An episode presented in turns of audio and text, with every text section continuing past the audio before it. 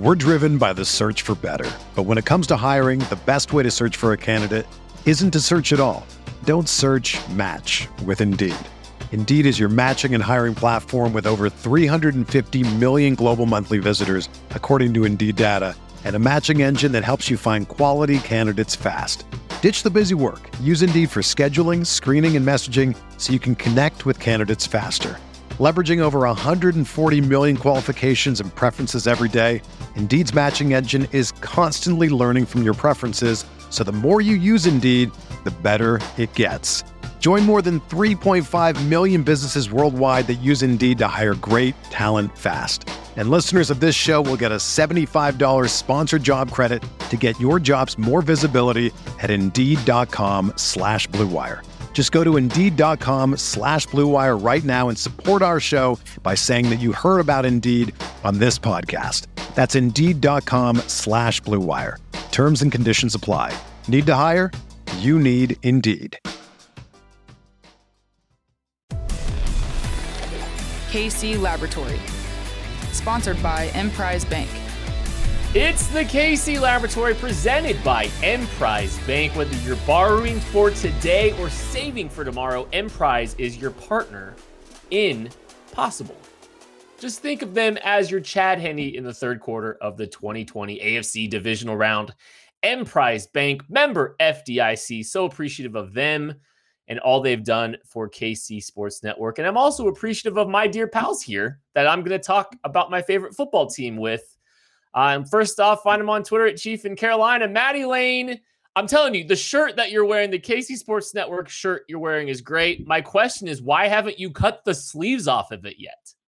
Well, now that we do these podcasts and we put them in video form on YouTube, I do think that, you know, I got to keep, make sure the nipples stay completely covered. And when I make a tank top, we go with the low cut. And every now and then they used to slide out when we did these podcasts. Craig knows that's why he's embarrassed.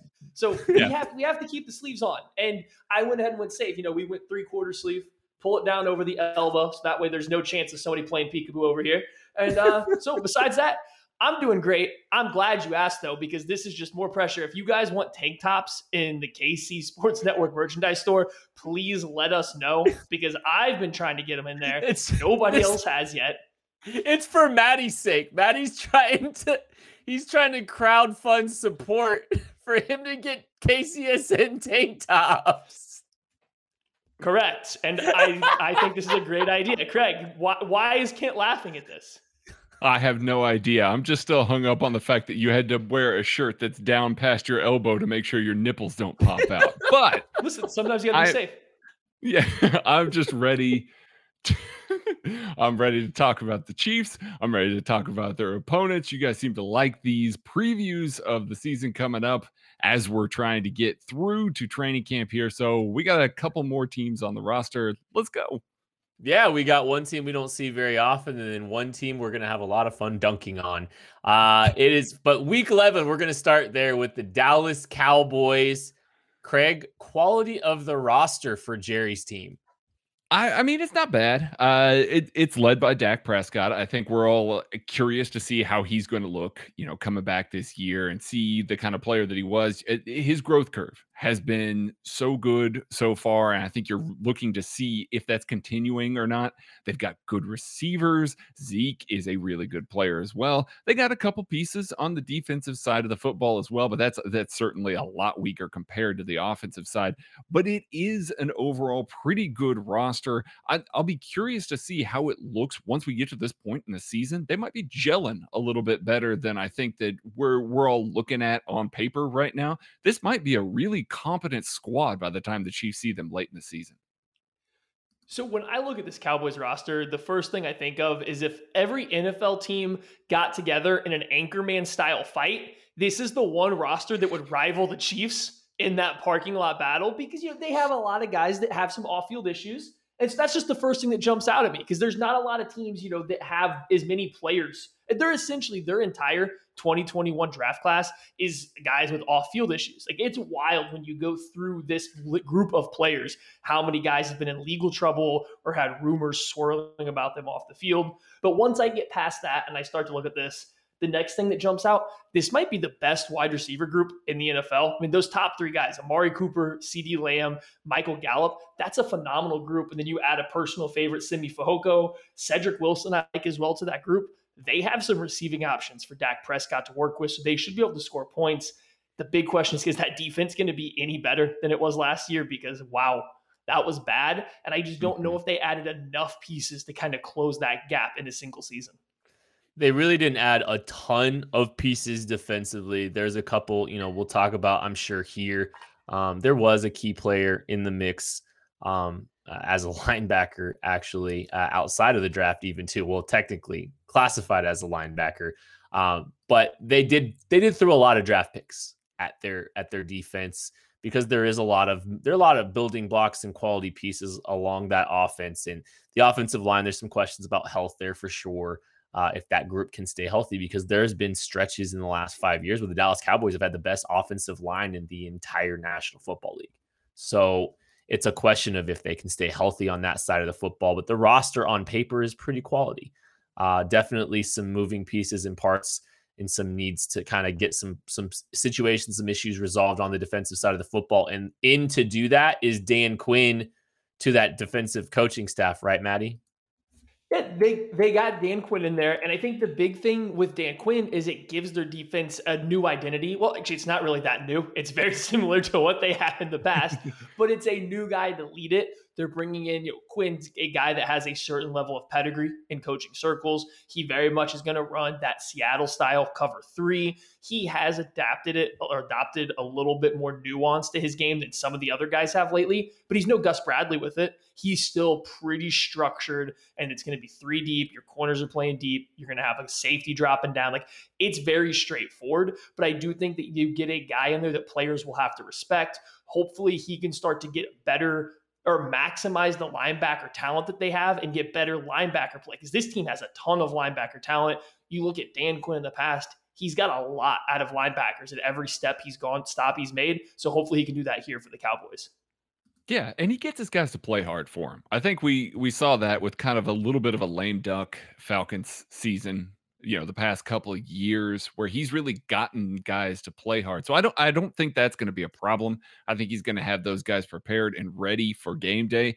I am looking a little bit at this secondary. I mean, they've got Reggie Robinson, Jordan Lewis, Trevon Diggs, you know, uh, Kelvin Joseph, a lot of younger guys that I think haven't quite hit the standards that you would expect and their secondary coach is Al Harris, a guy that was with the Chiefs, you know, uh, for a little while. I think we all liked Al Harris when he was in Kansas City, at least from the pressers and things like that. Like he was a good listen. I think you you saw him say a lot of the things that uh, that you wanted to hear at the time when he was under Bob Sutton. So I, he was not retained when Steve Spagnuolo came over. Obviously, that's not been a bad thing. Sam Madison's been amazing, but for him to come back here and be able to try and, you know, he's stuck with this roster with Dan Quinn coming over. So I'm very curious to see if he can make strides with this group of guys because they're a young, talented bunch. They could really turn the corner quick if he can get them to play. Mike McCarthy makes me laugh. Mike McCarthy makes me laugh. And no, wait, I think wait, about more or less than Jason Garrett. I think more. Mike J- Jason Garrett was just kind of there. Mike McCarthy flat out told the entire world he lied in his interview. he told Jerry Jones Hilarious. he watched every single play of the like of every offensive play in the, in the NFL. And then when they when he got called on it, he's like, yeah, about that. That didn't happen. and his first his first season kind of went like that. It just, you know, a lot of, you know, maybe maybe a little false hope. He had to fire his defensive coordinator. He made a decision to go with Mike Nolan in year 1. Failed miserably. Mm. Uh I, I think you know Kellen Moore is a nice is a nice piece to be involved there, but you also have to wonder if there's a little bit of Mike McCarthy maybe not wanting him and Jerry Jones wanting him to be around. Uh, there just kind of seems like, you know, I think Kellen Moore is one of the brightest young offensive minds. There was some speculation that he might bolt for Boise, didn't. Uh, but Kellen Moore, Kellen Moore still being involved was a critical uh, retention by Jerry Jones, and maybe Mark Mike McCarthy was okay with it. I'm not sure, but uh, I, you know, this is such a, it's a fascinating, you know, just the whole thing's just interesting to me because it was off to a rocky start in year one. Going to be interesting with a full year of Dak Prescott and this coaching staff. All right, let's talk about some new additions, Craig. Yeah, um, I'll start with the first round pick this season. Uh, Micah Parsons, uh, the best linebacker in this draft. I, I had him rated there. I, I think all of us had him rated there. He's just a a freak athlete that reads the game well. He can cover. He can. He's he's a slippery guy, knifing into the backfield. He has the chance to step right in and be a an incredible impact splash player. Now, unfortunately, there's so much off field that came with Micah Parsons. So there are questions about whether or not he's going to, you know, click at the NFL level. He's got a lot of money in his pocket now. You know, he made first round money. So let's see where that takes him. Let's see what that next step is for him. Can he stay on the straight and narrow for that and be able to be the impact player that I know he can because you turn on the tape and he is everywhere. Now, he's got to be on the field to do that. So let's see if that can be the case for this Cowboys defense. He could be a massive addition right from Jump Street for this team when you just going back to Dan Quinn, you look at what he was able to do with Deion Jones there in Atlanta, who eventually became their Mike linebacker, which is where Micah Parsons is listed right now, even though he's a little bit more of a run and chase style guy, similar to what I think it's a good fit. So I do think they can maximize him. I'm going to stick at the same general position and go with Keanu Neal, who Quinn brings with him from Atlanta. He's currently listed as a weak side linebacker for them. But then I look at their strong safety depth chart and I just don't see how they don't play Neal at strong right. safety. I feel right. like this is the silliest thing going on right now. He's you look at what Quinn was able to do with Keanu Neal. He played him out wide in that cover three system. He played him as a boundary corner, essentially covering a third of the field when teams put a tight end in a Y ISO formation. So I do think Keanu Neal is going to play safety. I think, yeah, he'll play in the box a lot, but he'll be a safety for them. And I think looking at their safety play over the last, Jesus, half a decade, maybe a full decade, has been really, really bad. So if you're a Cowboys fan, you want to feel good about something, you may just have gotten your best safety in a good five, six, seven years right here. Well, look at I just look at their linebacker group, and you've got Micah Parsons, first round pick, Jaylon Smith would have been a first round pick. I think he wound up going in the second round and just got a big extension. Leighton Vander Esch, first round pick now Keanu Neal in the mix. What a like if if they're not trying to figure out ways to utilize Keanu Neal outside of the quote unquote will linebacker position, if he's not, you know, your strong safety in some situations, I think that's just a glaring mistake. Um, let's talk a little bit, I guess, about oh the funny thing. Oh, the other funny thing is Jabril, Jabril Cox is there too. This yeah. team, this team loves linebackers. They love linebackers more than the Chiefs love linebackers. Give us one of these. These are good, talented players. Give us some linebackers. I would gladly take, you know, one or two of these. Um, I'll go with Kelvin Joseph. Uh, he's a safety or a cornerback. I'm sorry, a, a longer limbed, athletic, younger safety. Uh, his tape, there's some real promising play there, but consistency is the key for him, especially as a young player. There's some coachability questions out there for him. It's going to be fascinating to see you know, along there's a lot of question marks for the entirety of this draft class, and Kelvin Joseph is no different. Uh, so, but he's you know he's the talent, and he fits this defense perfectly. He's another one of those long, lengthy cornerbacks, real ideal fit for this defense. Uh, going to be fascinating to see how he can play year one. They've got some really quality length along that, you know, along that cornerback group with him, Trevon Diggs. That's a really nice group there. Funny mm-hmm. enough, they got Israel Mukuamu, uh, it'd be interesting to see where he operates too. Does he play outside? Does he play safety? You know, some talk that he might be a safety. I, it, I, I put him outside at corner still. I like him out at play corner. him everywhere. Play him everywhere. Be their be entire their entire yeah. defense is guys that should just play everywhere. Yeah, I love it. It, it could be fun. We'll see what happens with Dan Quinn, though. Like, I mean, he's a very rigid dude that ends up with all these guys that can kind of play a little bit of everywhere. All right, some players to watch. I'll start us off. And Maddie, I'm going to show you grace and leave your favorite player in the world open for you to talk okay. about. Uh, yeah, I'm pretty sure I know where you're going. So I'll just go ahead and talk about Tyron Smith, uh, who has consistently uh, in the last 10 years been one of the best tackles in football. There's just, he's an exceptional, rare talent.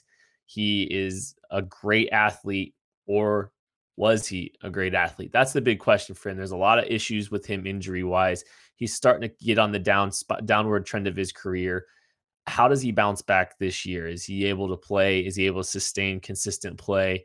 Um, are we going to get to see the Tyron Smith of old, or I mean, maybe not the entire, you know, Tyron Smith of old, but are we going to get, you know, I, th- I think a, an older veteran Tyron Smith that maybe not be maybe isn't the same athlete that he's been is still a high quality tackle. I hope that we get to see that version of him or close to that version of him again because he is a, he is a treat to watch. Um, guys don't move the way he's able to move, and even 85% of his movement skills are better than most tackles in the National Football League. I'm going with the best offensive lineman on this offensive line, Zack Martin. Uh, Zack Martin might be the best interior offensive lineman in the NFL, and I've now managed to piss off another AFC East team. So I'm sorry, Quenton Nelson. Um, South, no, Zack Martin. South.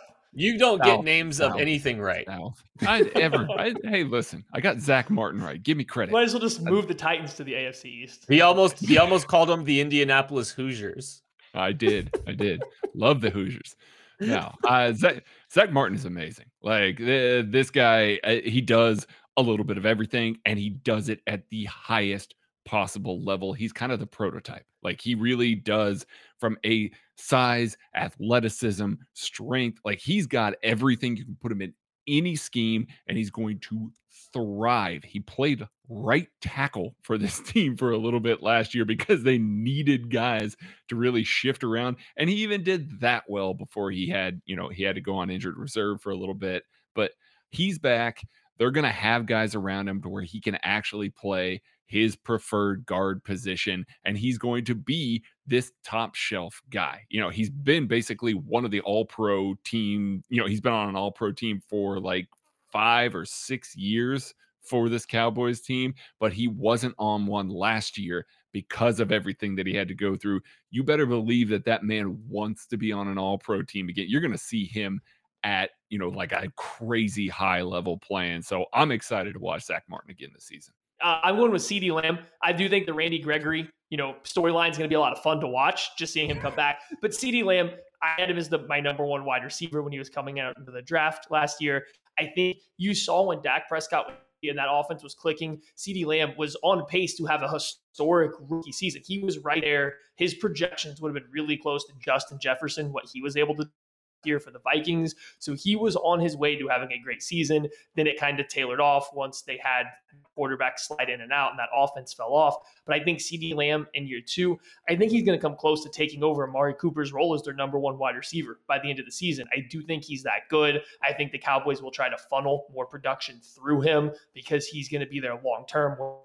Whereas Amari Cooper probably to be past this current contract that he did recently sign. And then they added 13 more wide receivers. Very strange mm-hmm. roster building that team has undergone lately. I can't get beyond that. Quartering the market on wide receivers and quartering the market on linebackers. But here's the most important question, boys. How do the Dallas Cowboys beat the Kansas City Chiefs? Tell me, Maddie. Well, going back to what I was just saying, this team has one of the best groups of wide receivers in the NFL as Canton Craig said, they have really good and have in the past have had a really good offensive line. If you get Dak Prescott of the first few weeks last year, this is another team that could keep pace with the Chiefs offensively. They could score points to keep up with Patrick Mahomes and the Chiefs offense. Maybe Randy Gregg does come back and pick up where he left off, where he was starting to peak. You get Demarcus Lawrence is coming on, having another super strong year. Maybe these linebackers all start to gel. This defense can get some timely stops. But this could be a shootout between these two offenses, and you always have to have good quarterbacks with this kind of weapon. It's a shootout. That's how this team, you know, is able to to beat the Chiefs. They have enough offensive pi- firepower. Maybe Keanu Neal is athletic enough to to hold up and, and, and, hold up this particular game against Travis Kelce uh, a little bit and help there. That's the that's the formula. A shootout and you know hopefully some of the athleticism at the second level at defense which has given the chiefs problems athleticism at the second level of mm-hmm. defenses has given the chiefs some problems in some key games that's the formula to beat the chiefs yeah I could see that being the case. I'm I'm going to go right in that same vein. If these cornerbacks can turn around a bunch of young, long guys and they can blanket these Chiefs receivers, obviously throwing a little safety help at Tyreek Hill, you might see him actually be able to take away Travis Kelce a little bit with these athletic linebackers. And if that happens and they're able to take away Travis Kelce and Tyreek Hill, now all of a sudden you've got Patrick Mahomes having to win with the third and the fourth guy, the fourth receiving option. Not to say he can't, but I think we think that the Cowboys are going to put up points. So I do think that there is a chance to where this defense can play well enough to limit the Chiefs offense and score enough points on the other side of the board to win. All right, who's the Chiefs non Mahomes MVP? I'll go with a non Mahomes player this week. Fine. And how about let's go with Mecole Hardman here? Let's throw in a little change up in here a little bit. The Chiefs love to run four verticals out of the three by one look. So you cut Tyreek Hill across the field, occupy that middle field safety. You run Mecole Hardman up the other seam. He's running unchecked. He's not getting pressed at the line of scrimmage. There's a chance for some explosive plays out of that three by one look putting that middle field safety in conflict and more, more than likely cheating a little bit to Tyreek Hill, one of the best wide receivers in the National Football League. This is explosive play potential for Mecole Hardman to get one of those big plays down the field. It's time to mix it up. Let's throw Mecole. Let's go. Let's throw Mecole Hardman into the mix here. I'm going to go with Juan Thornhill. Uh, I think with these receiving threats and the ability to get vertical, that Juan Thornhill returning to form, being the player that we know that he can be as a deep safety could be a major impact guy. I, we we know that Tyrann Mathieu's elite and that he's going to patrol the middle of the field there really really well. Juan Thornhill could be the guy on the back end to really make some plays. And if he can make some plays there, maybe come up with a pick, couple PBUs, keep this offense in enough check to where the Chiefs can build a lead and force the Cowboys to be a little more one dimensional. Guys, I, am going with Travis Kelce here because it's a zone defense. I don't think they have anybody that can line up on him in man to man coverage, but I want to use my time on this segment for something else. We just talked about the Dallas Cowboys for like 20 minutes now, and I don't mm-hmm. think we mentioned the name Ezekiel Elliott more than a single time. Arguably, as of last offseason, people would have put him as their number three running back in the NFL. We just talked about a team for 20 minutes and we didn't mention his name once. I don't know if he plays a particularly big part in them beating the Chiefs, but if their run game is going, you know, give me a little bit of Derrick Nnadi, a little bit of Jarran Reed coming in, trying to stuff the run, but they can be co-secondary MVPs to Travis Kelce, who wins the non-Mahomes MVP award. That's just have, how good that offense is. The, I have I have zero regrets about mentioning Zeke Elliott. He was bad last year. The contract is an albatross, and the running back position continues to fall by the wayside. But I'm they sorry. didn't have Dak. They didn't have Dak. I don't have no, dude. Zeke looked bad. It had mm. nothing. It was not a Dak's not their problem. It was a Zeke didn't look explosive problem. Zeke couldn't hold on to the football problem. Zeke couldn't catch catch the ball comfortably problem. It was just a Zeke problem. It was a Zeke got paid problem. I'm sorry. Eh. I have zero regret. He, he did not look like the same dude. He did it. So you don't think there's a chance he rebounds this year and comes back to being the bet, bet looking like the best running back in the NFL? I don't think it's impossible, but also great. You have the best running back in football. Yay, whatever. Cool. With a good offensive line and a good quarterback. A good I'm more excited about receivers. I'm more excited yeah. about everything else about that offense. But okay. no, I'm I just I I I I lost a little respect for Zeke last year because he he looked he looked dumpy. I'm sorry. It's time to move on to something else. You know Something what time it is? Dumpy. Something not dumpy. You know what time it is? it's Macadoodles time. Guys, you've heard me talk about Macadoodles. You heard it last week. I'm here to talk about it again because it's phenomenal. The customer service, the way that they take care of you when you are in these liquor stores is elite. It is Patrick Mahomes level elite. They take such good care of you. They do they go out of your way to make sure that you are happy, to give you the right recommendations and to get you walking out of there with something that you want and that's something that you'll drink and something at a very fair price. They're not going to gouge you. They're not going to try and rake you over the coals. That's not what they do. They're going to come in and they're going to recommend something, just like I'm going to recommend something to you right now. Avery White Rascal that I recommended to my good pal and our new podcast producer, Tucker Franklin. gave him that recommendation. He loved it. Go to Macadoodles, get that. And once again, if you are a franchisee, you're looking to bring one to Kansas City, which you should, get a hold of Roger. Get a hold of him via email at info at macadoodles.com. Get them hooked up. Let's get one in Kansas City. Now, Craig, one more question here. When the Chiefs go into their bye week in week 12, 11 and 0, what would be the perfect drink to get at Macadoodles for that Sunday? Oh my, for that Sunday. Well, if they're 11 and 0, and they're getting ready to do this, man, I think you got to go with like a nice Elijah Craig small batch, a bottle of that, just something that you're going to really enjoy as a victory, a celebration drink for after the game's over. Because you're sitting nice and cozy at the top of the AFC standings. I like it. That's Absolutely. little cozy drink Absolutely. right there. All right, moving on. Week 12, the Chiefs play nobody, and we all take a nice nap. Week 13, though. Drink that Elijah Craig that entire bye week. week 13, though. The Denver Broncos come into Kansas City to try to finally beat Patrick Lavon Mahomes. This might be a little fun. Craig, what's the quality of the roster?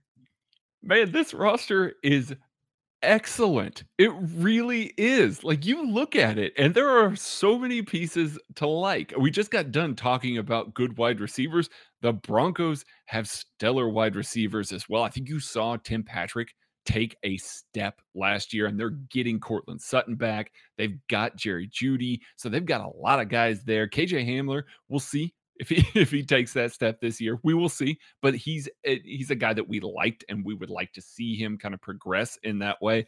Noah Fant is a ridiculously good tight end as well. I think that they've gotten a little bit of production out of that offensive line as well. And then on the defensive side of the ball, my goodness, they are good. They are getting Von Miller back. I think, you know, Shelby Harris is a ridiculously good player. Bradley Chubb is a ridiculously good player. I mean, Maddie, Maddie, gush about more of these defenders. Like I, I could go on all day about how good this defense could be.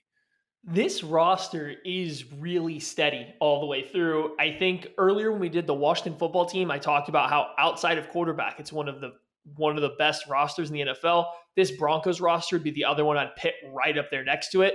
And similarly, they have the same kind of issue. Both linebacker groups aren't great. Both quarterbacks are massive question marks. But outside that, it's a good roster. You got receiving weapons. You got talent on the offensive line. Maybe there's been some up and down play, but there is talent across the board for all five spots. You got a defensive line that meshes well together with some good run stuffers up the middle. Bradley Chubb, I think people don't understand how good of a season he had last year without Von Miller. By himself, as essentially their lone pass rusher, he was excellent, especially in those games versus the Chiefs. So I think there's just a lot of guys on this defense, on this offense to be excited about. The issue is they have massive Achilles heels at linebacker and at quarterback. And we've seen the Chiefs defense falter at linebacker, but we have the quarterback to cover for it. Denver Broncos certainly do not with Drew Lock. Certainly do not. But you're right. This this defense is great, and this is probably to Vic Fangio's liking, and he's probably going to try to put this team and create this team in the formula for success in the mold of himself, in the mold of his identity as a defensive football coach. And I can't say that's a bad thing because Vic Fangio, when he has the the you know the pieces he needs, he's had a lot of success in this league, and he can present some challenges and and make this a you know a difficult team to try to score against. He's going to need to do it because the quarterback position is not resolved even a little bit. Uh, Drew Lock is somehow a better dancer than he is a quarterback. Uh, let's talk about the quality of the staff here for the Denver Broncos. And, you know, I, I guess I actually really like Vic Fangio. I know it's kind of been up and down for him, uh, you know, his early tenure, but I actually think he's a guy that you give a, a, long leash to. And I'm glad that the Broncos did give a long leash to a guy like this, especially since the quarterback position is not particularly strong. I know we keep hammering on it, but it's just the reality. It's the thing that's holding this team back. Um, Vic Fangio, he's he's he's been a guy that's been able to produce top five defenses in this league. Um, and I think you know there's yeah, the ceiling for a defensive minded football team, you know, it still relies on what happens at the quarterback position, but you know, if you don't have that guy at quarterback and you're still searching for that guy, what this team has done to build around him has been really good. And Vic Fangio, I think, has earned the opportunity to continue to see this thing through. Maybe they can attract Aaron Rodgers next year and make things interesting. Uh, but that's you know he's a he's a he's a good defensive minded coach. He's let's let's be real. He's the defensive coordinator for this football team, and uh, he's a good one at that. Yeah, he's a really good one. And the guy that's wearing the defensive coordinator label is Ed Donatell, and he's been a secondary coach for this team for the past three or four years. Before that, he was a secondary coach with the Chicago Bears and the 49ers. He has had success literally everywhere that he has gone, and he has a stocked roster and the secondary. He will have zero problems getting the most out of all these guys. I'm sure we'll talk about some of these guys coming up in some upcoming segments here, but I'm really looking forward to seeing how he gets the young guys to progress, how he gets that group to play together. Because frankly, if they weren't in the AFC West, I would be actively rooting for this defense to be good because it's just so it's going to be so much fun with this coaching staff and with this amount of talent on this team to really be a good defensive football team. So I think going back to what Kent said, where if you don't have the quarterback and you're a defensive minded football team, this is the way, this is how you go about doing it. And I agree. And I think getting an offensive coordinator like Pat Shurmur would make a lot of sense for that style of football. West Coast offense, you get the ball out quick. It's not necessarily run heavy, but you're still trying to move the chains, matriculate the ball down the field. You're just using, you know, you're spreading the field out. You're getting short, quick passes. You're running into favorable boxes with good a good running back room. So I like what Pat Shurmur can bring to this offense. The problem is Drew Lock can't play in a West Coast offense very well because he likes to hold the football and then he likes to chuck it downfield and it becomes a problem. So I think Pat Shurmur is going to have to kind of mold his offensive game plan to fit Drew Lock's play style a little bit better than he did last year because right now it's just two different play styles at war with one another and it's really not working. It's not helping Drew Lock develop. It's not helping Pat Shurmur shine as an offensive coordinator. Those two need to get together and show a little bit more cohesion, or this is never going to get off the ground. Let's before start- we get on to the next part. Before we get on to the next part, do we think that Teddy Bridgewater has a shot by this point in the season to be playing? I mean, a, a, guy who can run the West Coast offense, a guy that Pat Shurmur doesn't have to make accommodations for in that same way. Now, that's not saying that I think that Drew Lock is definitively going to fail, but it may be one of those situations where Pat Shurmur says, listen, I'm getting guys open. I'm getting the offense running the way that I want to. I just need a guy who can come in and run it. I think he could. Uh, I think he could get some wins out of this football team. I think Teddy Bridgewater does enough to protect the football that they can kind of win and operate with that formula of, you know, Teddy Bridgewater's ceiling's low, but his ability to run the offense, his ability to distribute the ball, the ball to the playmakers and let them do the heavy lifting, protect the football enough and let the defense kind of do their work. That's a formula for winning in the regular season the ceiling of this team is determined by if Drew Lock can step up and make a you know growth uh, and development as a player enough that you know that he shows enough promise where this team isn't thinking about trying to go elsewhere next year.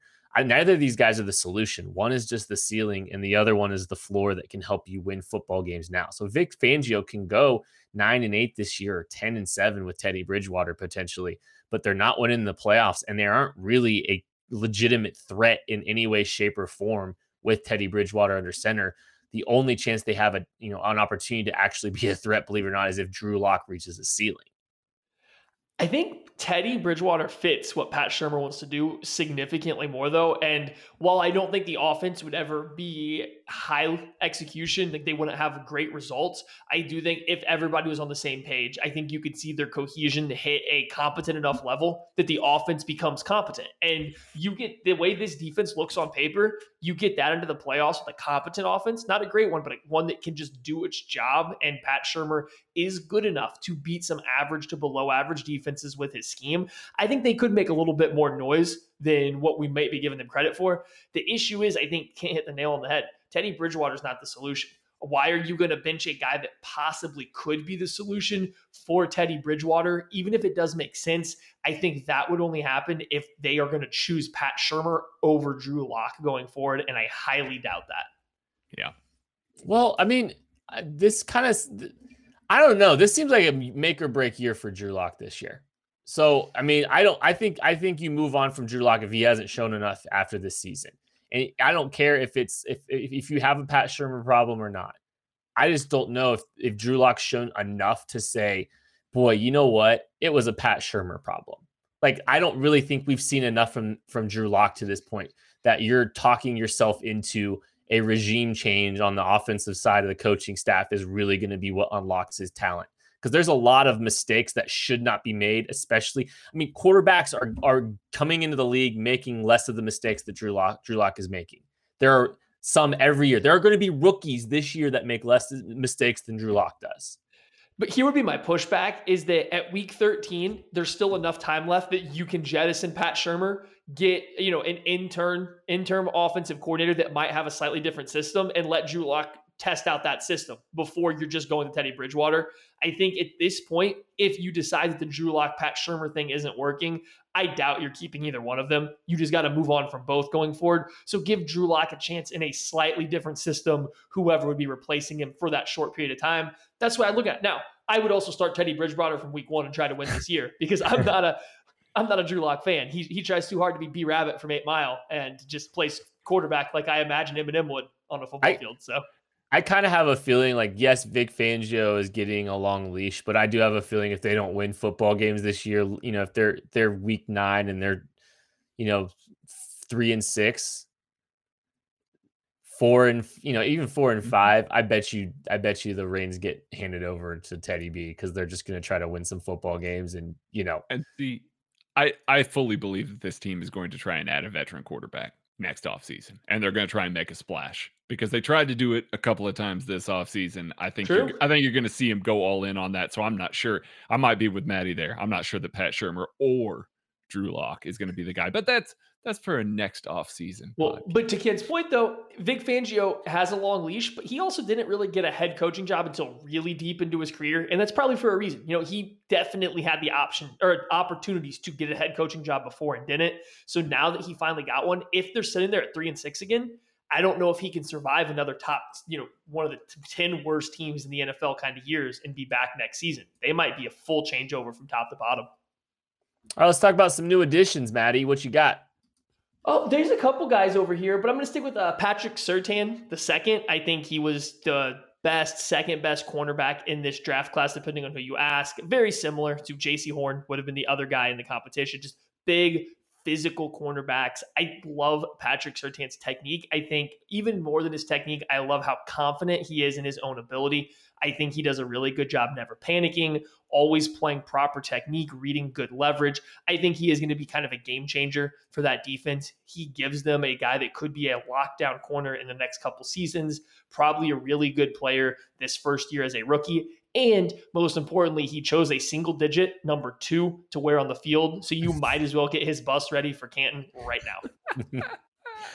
I'm going to go with one of the draft favorites this year, Quinn Meinerz out of Wisconsin Whitewater, a guy we got to see at the Senior Bowl, did a fantastic job.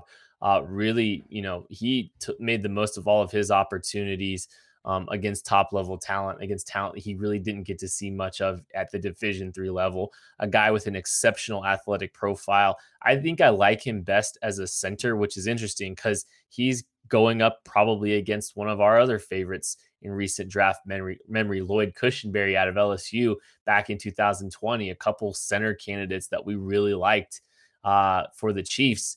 Now, kind of duking it out a little bit along the interior of their offensive line there for uh, for Denver. It's it's actually an interesting group, and um, you know Garett Bolles has played competently. Uh, he's played actually pretty well uh, for the most part that line's kind of coming together. There's really not a lot of excuses for Drew Lock because they've insulated that offensive line well. There's a lot of weapons for him. Uh, they've given him a, a, a bell cow running back too to work with. I mean, this is a this is a group primed and ready, and there's some depth along the offensive line and potentially another starter in Quinn Meinerz, a guy with a really high ceiling. Yeah, my guy is Kyle Fuller. Uh, Kyle Fuller got cut by the Bears in March, and there was pretty much next to no discussion about where he was going. There was no courting process. He was coming here to play for this organization and play for these coaches that he loved so much when he played with them and with the Bears. And frankly, he's got a shot to be ridiculously good. He's got awesome safety play behind him. He's got Surtain opposite him. They're going to put him in the best chance to succeed. Oh, and he's also got Bradley Chubb and Von Miller in front of him. So I think he's in for an absolute career year. We're going to be talking about Kyle Fuller in one of the upper echelons again. Like I really do think so. He has a chance to be that good within this scheme. I'm really looking forward to seeing him play this year.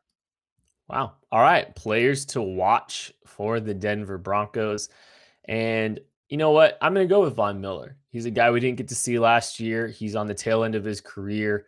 Um, he's been, he's kind of, I don't even know, he's the godfather of pass rushers in the, in the AFC West.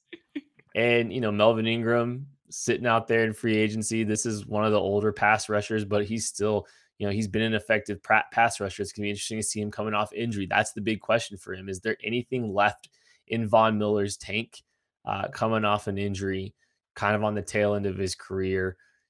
Fascinating to watch, you know, what it's going to look like for him because this is a big year, year for him as well, uh, contractually.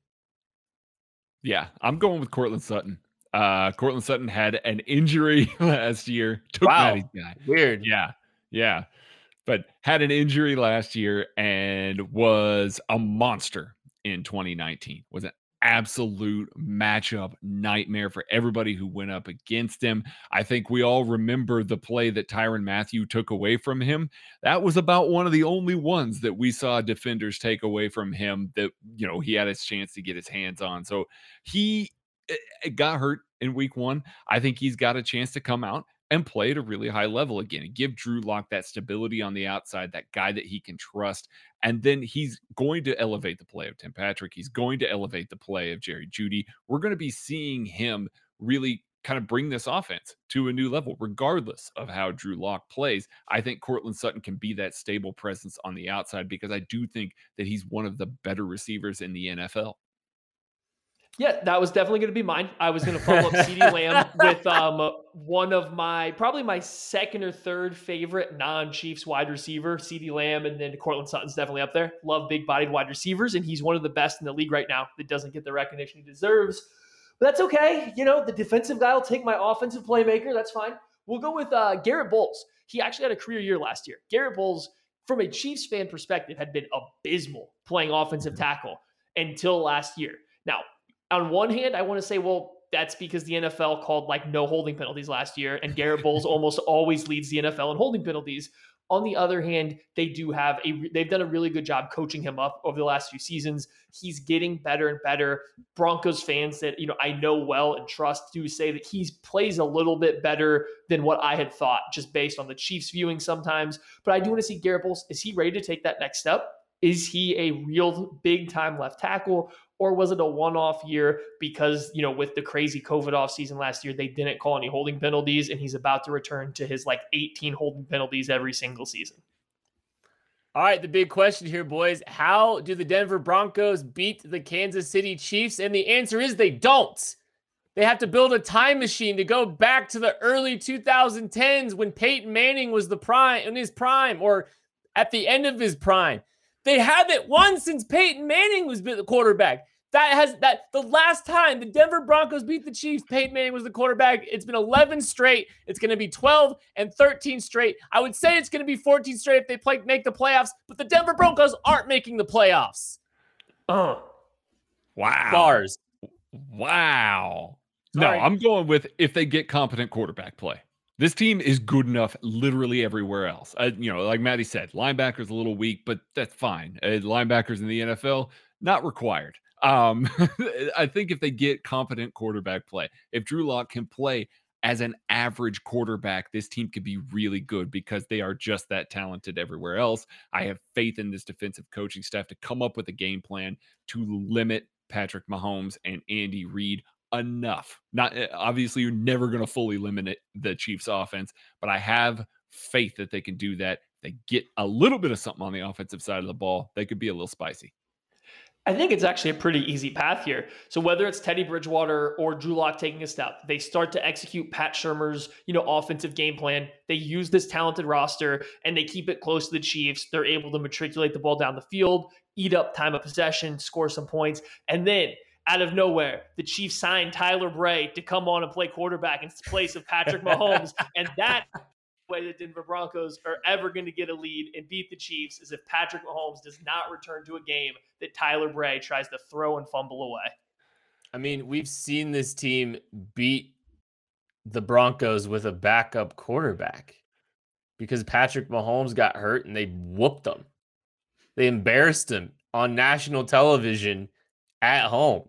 I would say, you know, th- the way the Broncos beat the Chiefs is if it's a quarterback dance off, but we know that's not true, even though Mahomes doesn't exactly have that many moves. All right, who is the Chiefs' non Patrick Mahomes MVP against the Denver Broncos, Craig? Man, I think I've got to go with Tyreek Hill. I think that this is a chance for him to shine against one of the NFL's best secondaries. I just got done talking about how elite they are, how good they have the potential of being. We've seen Tyreek Hill really step up against those types of defenses, against those types of teams, because he wants to show that he can run with the best in the business. I think he's going to feel like this is the team that he has to put it on to kind of cement where he stands in the NFL. So I'm really thinking that Tyreek Hill is going to have a monster game in this one we've said it over and over again here. This Denver Broncos one defensive weakness is the linebacker room. And guess who feasts on poor linebacker play? Travis Kelce does. You're not going to cover him with Josey Jewell. You're not going to cover him with AJ Alexander, who's a good player. Travis Kelce is going to be open all over the field versus this zone defense, which is a terrific zone defense, but it's zone defense. That's what Travis Kelce lives for. He's going to have 150 plus yards, two, three touchdowns as he jumps over, you know, poor Justin Simmons trying to dive through and make tackle at the goal line. Travis Kelce, non Patrick Mahomes MVP. I think that's what, 12 straight now for him? I don't know. It's something crazy like that. Give me the honey badger, Tyrann Mathieu. If Drew Lock is playing this in this game, Tyrann Mathieu has Drew Lock's number. He has young quarterbacks' numbers he has guys that try to be aggressive with the football's numbers. Tyrann Mathieu, his instincts, his ball skills, making plays in the secondary for the Kansas City Chiefs against Drew Lock and the Denver Broncos. That is going to do it for the KC Laboratory, the game preview edition for the week. Thank you so much for watching, listening, wherever you're consuming KCSN con- content. You can, can you can consume more at kcsn.substack.com. There you can also find links to our merchandise, which Maddie Lane's wearing. Thank y'all. We appreciate you. We'll catch you later.